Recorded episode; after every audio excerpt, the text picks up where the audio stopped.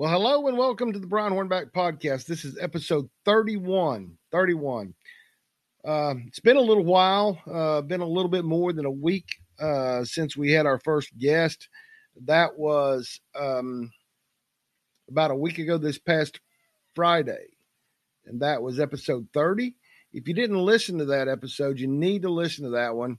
Uh, that was our first guest. That was Senator Marsha Blackburn, the um, Republican. You know, one thing I forgot to do on that podcast in introducing Senator Blackburn was to recognize and speak to her as the senior senator from Tennessee. Um, she is the senior senator from Tennessee um, because um, she um, has been there longer than Bill Hagerty. Uh, and so she is the senior senator by uh, when uh, Lamar Alexander retired. Um, but um, anyway, uh, forgot that, but uh, we'll have her on again uh, in the near future. and um, just want to get on here and kind of talk about what's going on locally and, and let you know what's been going on um, since since that podcast. Um, and an interesting interaction I had in in Memphis recently. Um, but um, let's talk about what's going on locally. Um, a lot of things. Uh, obviously, uh, Austin East, um, as, as, we've talked about, uh, there was um, five teenagers uh, in so far in this year. Um, we're now in the early part of May of 2021. Um, five five high school students uh, associated with the Austin East High School in East Knoxville uh, that have uh, been tragically um, killed or died. Um, all of them been killed, uh, but um, the the last one, the fifth one, was uh, Anthony Thompson Jr. Uh, he died in the um, in the restroom of Austin-East High School um, at the at the um, with some KPD officers had gone to talk to him about a situation. Um, he had a, a, weapon in his in, in his um, hoodie, um, in the pouch front pouch of his hoodie, um, and um, the gun went off, uh, and um, he was shot twice by a Knoxville police officer and uh, lost his life. so that's going on. Uh, the Knoxville, um, so the, the school board had been talking about potentially, um, you know, revisiting the MOU, uh, MOA. Some people, it's really weird because it's called an MOU and then it's called an MOA. So it's a memorandum of understanding or a memorandum of agreement.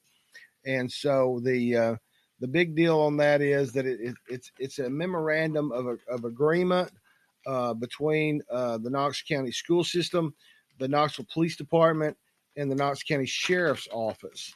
And what that is is uh, this noise that you're hearing is my dog getting a treat. Um, y'all have heard him on here before, um, but um, so that in that memorandum of understanding or memorandum of agreement, uh, depending on what term they're using, um, what it says is is the Knoxville Police Department uh, will assist and um, the the officers um, they will assist in um, providing security um, to the schools inside the city of Knoxville, and that is 14 schools um, inside the city of Knoxville. And then the memorandum of agreement, same memorandum of agreement, same memorandum of understanding uh, applies to the Knox County Sheriff's Office, and they supply uh, a SRO, uh, School Resource Officer, uh, to all the county schools. There's about 90, 89 to 90 schools uh, in Knox County. Uh, 14 of those are city, the rest of them are in the county. Uh, and so the difference in an SRO and an SSO are that the SSO works for the Knox County Schools Security Division. There is a, there is a security division within the schools itself, and um, those officers are bonded through the Knox County Sheriff's Office, uh, but they're not post certified. Uh, post certified is the peace officer uh, standards training Uh, that those are officers that have gone on to the police academy, uh, primarily, um, as I understand it, um, in uh, Middle Tennessee, but they're post certified. Okay, um, there's a possibility I could be misunderstanding or, or not completely knowledgeable on this fact, but it's possible that they could be post certified through the Knox County um, training program. But anyway, to be post certified, I believe you have to go to the police training in Nashville, uh, and it's an extensive uh, program. Anyway, uh, so the difference is SSO are officers that work for the school system in the school system security department.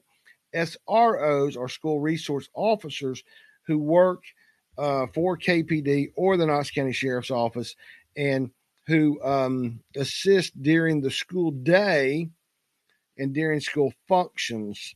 Uh, when they're not, like in the summer, when the SS, when the SROs are not uh, re- needed in the schools or at the schools, and they're used in other areas within the department. Um, that's the nuts and bolts, as I understand it, of the difference in the SSO SRO. Now, the school system, obviously, because of what happened um, with Anthony Thompson Jr., wanted to revisit um, the uh, memorandum of agreement with, uh, in particular, KPD, but also bring in the sheriff's department. And because what's happened is the last time that MOA was was discussed or approved was in November, not November, was in 2019. And basically, KPD, the sheriff's department, and the district attorney came to the schools and said, You need to approve this MOA. Um, and there wasn't much discussion, uh, and the memorandum of agreement was approved. And so that has not been revisited since 2019. So the school system or the school board members in particular, Daniel Watson and I believe Evetty Satterfield joined him on that, uh, wanted to review it, uh, you know, discuss it with with the entities involved. Um, and I guess in response to that, uh, Knoxville Mayor Indya Kincannon uh, issued a directive that beginning on June the 12th, uh, KPD would, would, would withdraw from those 14 schools uh, inside the city um, that met with some some folks in the Austin East area in East Knoxville. We're very glad. There were other folks in the city that felt like that was not a good decision. Uh, ultimately, uh, Mayor Kincannon then came out and said that really her intent, and and also Chief Eve Thomas, they, they say that their intent was to pull them out so that there could be a community discussion. Uh, and so apparently that's going to happen at some time in the near future, and we'll co- I'll cover that um, uh, when it happens. So that's kind of that's kind of what's happened on that front on uh, between the the school system and the and the city of Knoxville and and the Knox County. Uh, the mayor, uh, both mayors have presented their budgets. Uh, both the city council and the county commission are going through the process of going through the budget uh, process um, approval. Um, the uh, I attended a county commission, the first county commission budget hearing, uh, where there was a lot of questions asked of the sheriff. Uh, I'm still going to be fine tuning through. That was this was that budget hearing occurred on May the 10th. Um, and for those of you that are following this in real time, uh, that was yesterday. Uh, and so um, some of those videos are already up on brianhornback.com. Um, and so I'll be I'll be fine tuning uh, some of that um, some of that discussion and asking some questions. Um, so what the what the county mayor has proposed is for the Knox County Sheriff's Office officers to get a five percent uh, pay increase. Uh, he's he says that he's proposed a uh, right at a four percent um, increase for the Knox County school employees. Uh, he's offered a two percent and I believe a step raise for the other county employees. But he's also going those, those employees that park at either the White Castle garage or the City County building garage.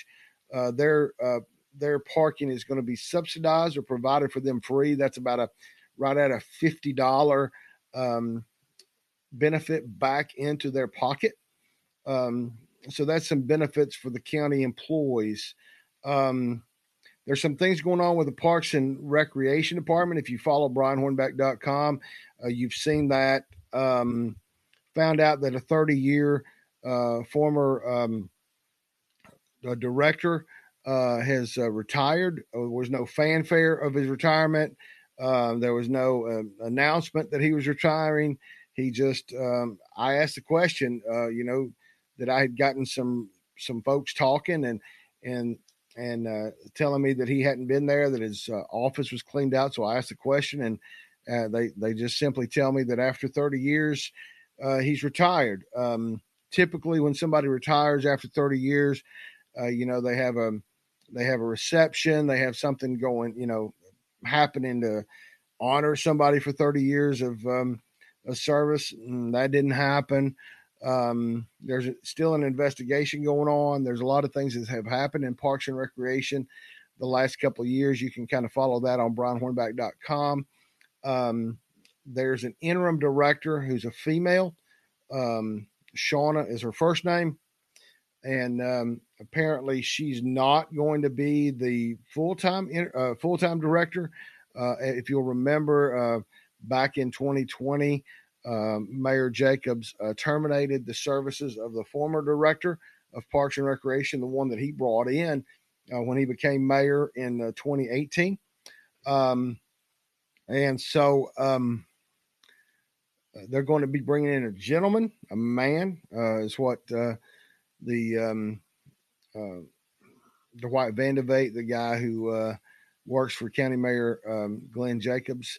Um, has said it's going to be a man. He's going to start on July the 6th. And hopefully there's going to be an introduction in June uh, at either the county commission work session or the county commission meeting uh, so the commissioners can introduce him.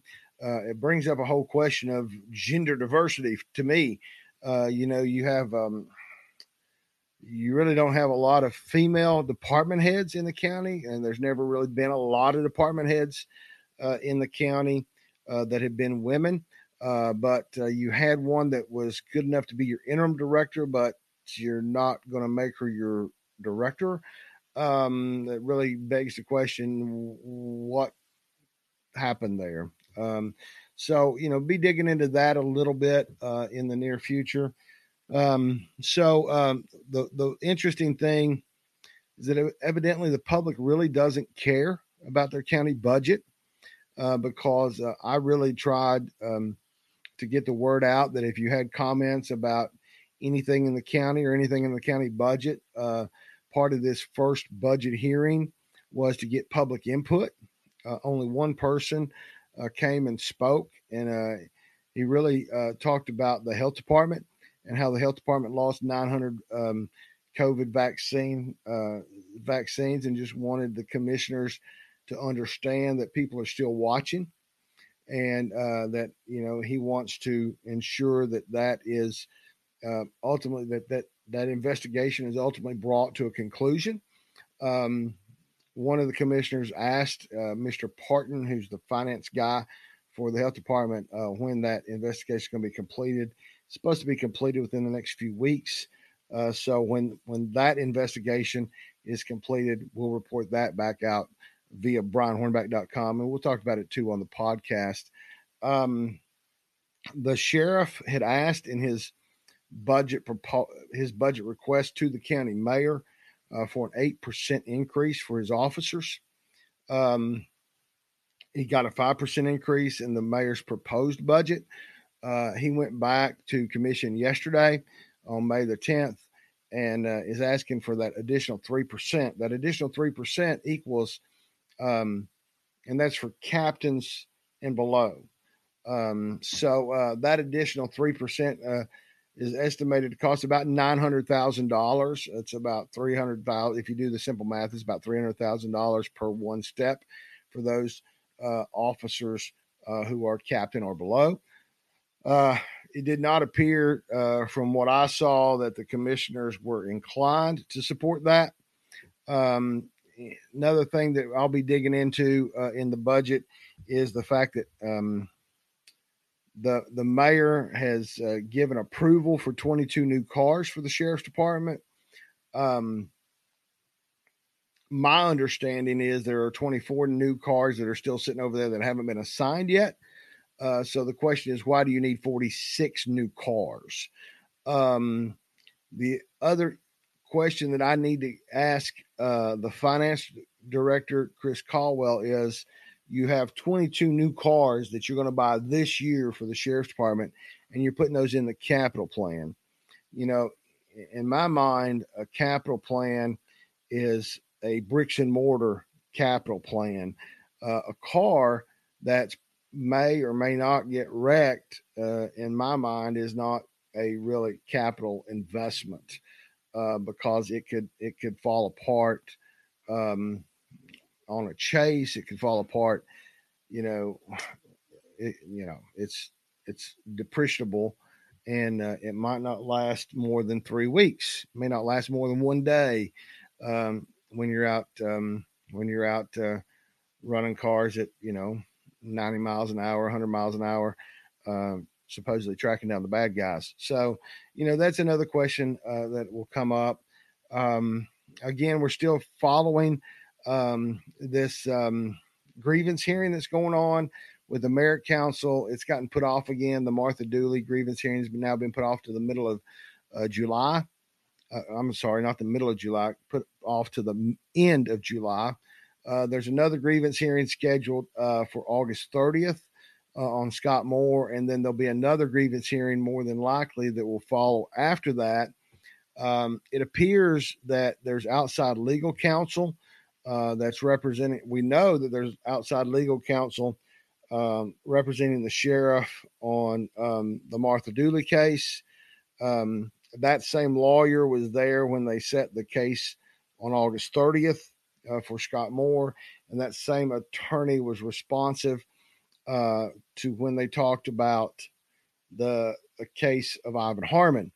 Uh, so again, you've got three attorneys currently working for the sheriff. Um, you have Chief Rubel, you have Butch Bryant, and you have the former district attorney Randy Nichols, uh, who are actually employees of the Knox County Sheriff's Office. Uh, you also have nine or ten employees up in the um, up in the Knox County Law Department on the sixth floor of the City County building. And why are we paying somebody uh, to be outside counsel. Uh, it's still questionable.